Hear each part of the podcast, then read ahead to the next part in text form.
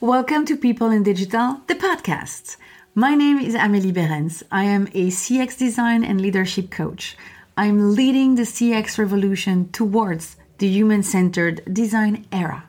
No more, no less, my friend. And with me, you're going to take action, build confidence, and deliver in the most radical human way. Here's what I propose to you. Every week, you'll discover a new episode focusing on a mix of big picture thinking and step by step actions to follow through discussions with experts who are passionate about people or the digital industry or both.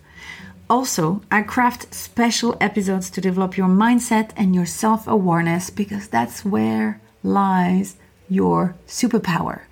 It's packed with everything you need to know to build a better, more impactful, and more sustainable business in your industry and make the best decisions for your career or your business. So, what are you waiting for? Start taking action and create a positive impact today by signing up for the podcast. It's like a little commitment for yourself because the only way forward is to focus on people and yourself, of course. I'm also very happy to invite you to the Leader Attitude, the only newsletter that helps you to take your power back by focusing on mindset, people, and execution.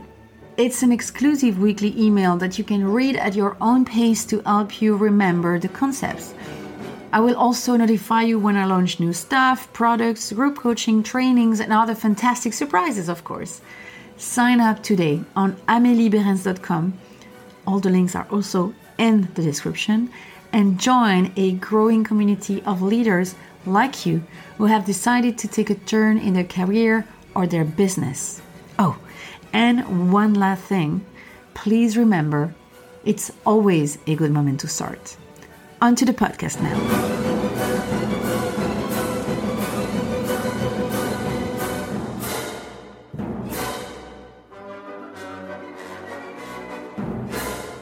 The difference between successful people and very successful people is that very successful people say no to almost everything.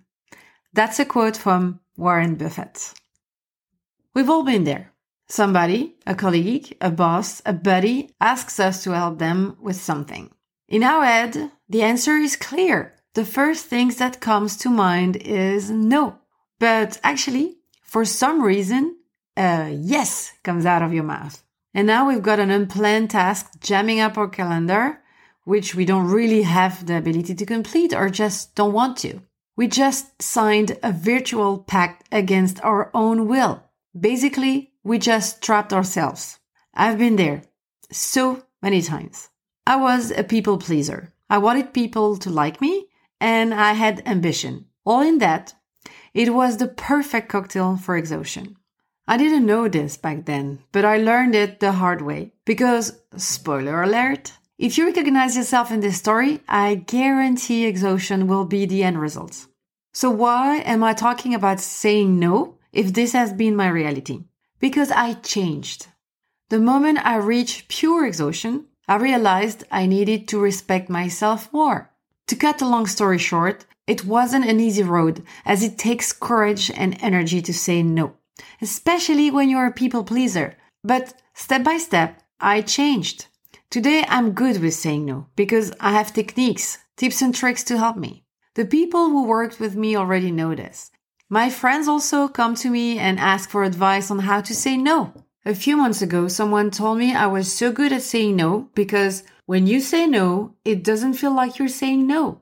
I laugh because that's my exact technique. I'll explain all of that in a moment, but first I want to make sure you know something. Why is saying no so important? First, there is a belief that saying no at work, for example, will make you look like you're not a doer, not a go getter. In short, saying no to your boss isn't really perceived as a strength, but more as a challenge.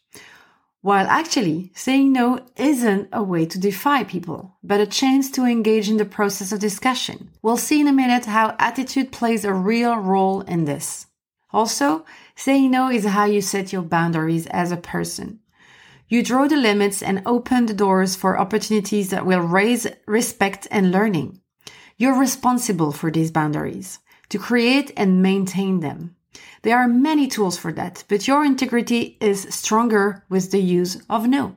Then, no is a clarification, and being clear is kind. Clarity is key in collaboration. Finally, a no is an opposition. It's a way to be loud about your point of view, to introduce a different opinion, to create disruption. Your opinion, your expertise has worth. You're in certain jobs because you can bring value to the business. Speaking up and bringing ideas to the table is actually expected from you. It's a very small word, yet so powerful, right? So my advice here is to be selfish. That's the big word, right? It's not yet accepted that it's a good thing to be selfish, but actually put your needs first over those of the person asking you for a favor. If you prioritize that person's need over your own, you'll find your own productivity will suffer and resentment will mount, which is not what you're looking for because your work is not a short run. It's a marathon. So now let's see together when should we say no? The short answer is whenever you feel like it. Even though it's true, I know it's not a satisfying answer for everybody, but saying no is an absolute right I know, I know. Companies are not democracies, but work is all about collaboration. It's in their own best interest to be able to hear a no. But it's also your responsibility to clearly state that no. And now the question is, how can we say no? First thing you need to know, it's all about your attitude. Here are some of my tips. Okay, the first one. You want to say no, but it's hard because it's your boss or somebody with influence, so you don't feel like you can say it to their face. I feel you. It takes courage and we're not always up to it. But there is one thing to keep in mind. You don't owe them an answer right away. If by default your answer is yes, so here is a life changing tip. No matter what the question is, always answer something like, sounds interesting, but I'm busy with something right now. Can you provide me with more information by email so I can take a look and come back to you as soon as possible? Okay? This way, you don't have to say yes or no right away. And you can answer by email, which allows you to think through the process. This also forces the person to brief you properly and officially delegate the task. They might not even take the time to do it. But if they do, you can see whether or not and when it's feasible. The second one, when you say no, always propose an alternative so you bring some positivity in the discussion and erase any doubts that might exist about your lack of goodwill. With this alternative, you're already helping the person. This is an opportunity to bring your creativity and your problem solving skills on the table. At the end of the day, you'll have helped that person and they'll be grateful. But you said no. Third one, don't give any justification. A no is a no. That's your call. You're a manager. You have responsibilities including planning, delivery, and the quality of your work. You have responsibilities. If you can't take additional tasks because it will impact your current projects, that's your responsibility to take. You don't have to find excuses to manage these responsibilities. Of course, it will happen that the person who asks for your help, most probably your boss, will ask why you can't help. And that's okay. Just don't be defensive. 99% of the time, that person just wants to understand the situation so they can help. Number four, be committed. We talked about the responsibilities, right? This works for your coworkers and bosses as well. Something I've seen a lot is that you say yes one time and, and you get all the requests in future. Sometimes you do have the time and the will to take on additional work, but you don't want to be overwhelmed. My solution is simple. Ask about what to prioritize. For example, I would say, I'm happy to do X, Y, and Z. However, I would need three weeks rather than two to do a good job. How would you like me to prioritize these tasks? Now it's on them to actually choose what's important, and you've just set boundaries in a very constructive way. Number five, you might find yourself in a situation where you can't say no. For example, a colleague is sick and you have to take over or the company is in a very complicated situation and, and needs your support. You're bound to face some kind of request that will require you to stretch yourself. It happens a lot. Actually, you're thinking about that kind of situation since I started this podcast.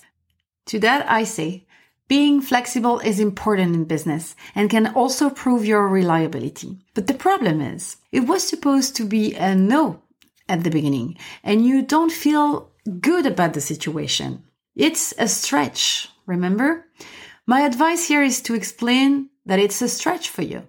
You explain that to the person who's asking you to complete the task and that you'll need to sacrifice something private or professional in the process. Why? So they'll value your yes. It's a yes with clear boundaries, and that's just as important as a clear no. And finally, I would recommend you to be firm. If someone can't accept your no, then you know the person is probably not respecting you. Stand firm and don't feel compelled to give in just because that person is uncomfortable. Don't forget you're not alone and you can always report or escalate if a situation becomes really distressing. Collaboration is not supposed to hurt. No, it's not. But I'm not leaving you with just tips on attitude. I'm just going to share with you now the five sentences I use the most when saying no. You can find more in an article packed with all the advice from this podcast. Just head to the link in the description. Number one, I appreciate you asking me for help, but I'm stretched too thinly right now, so, so I won't be able to devote enough time for the help to be of any quality for you.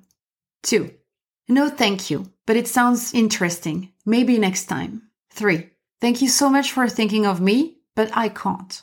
Four, unfortunately, I have another commitment right now, but I'm rooting for your success. Five, I'm not taking on anything else right now, but this resource may be useful for you though insert the link, and then say, best of luck. And don't forget to add an alternative sentence if it's relevant. Voila. It takes practice, but as usual, let me remind you that it's always a good time to make a start. I hope you find these tips useful and can use them in your team or company. If you need a recap, find the full article on my website, ameliebeerens.com. The link is in the description or you can contact me by email or messages on LinkedIn, Facebook, Instagram, and Twitter.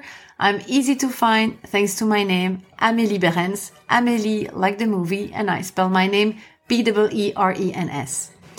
Also there, if you're determined to improve your digital revolution, you'll be able to sign up for my digital letters, my weekly rendezvous for CX Minds.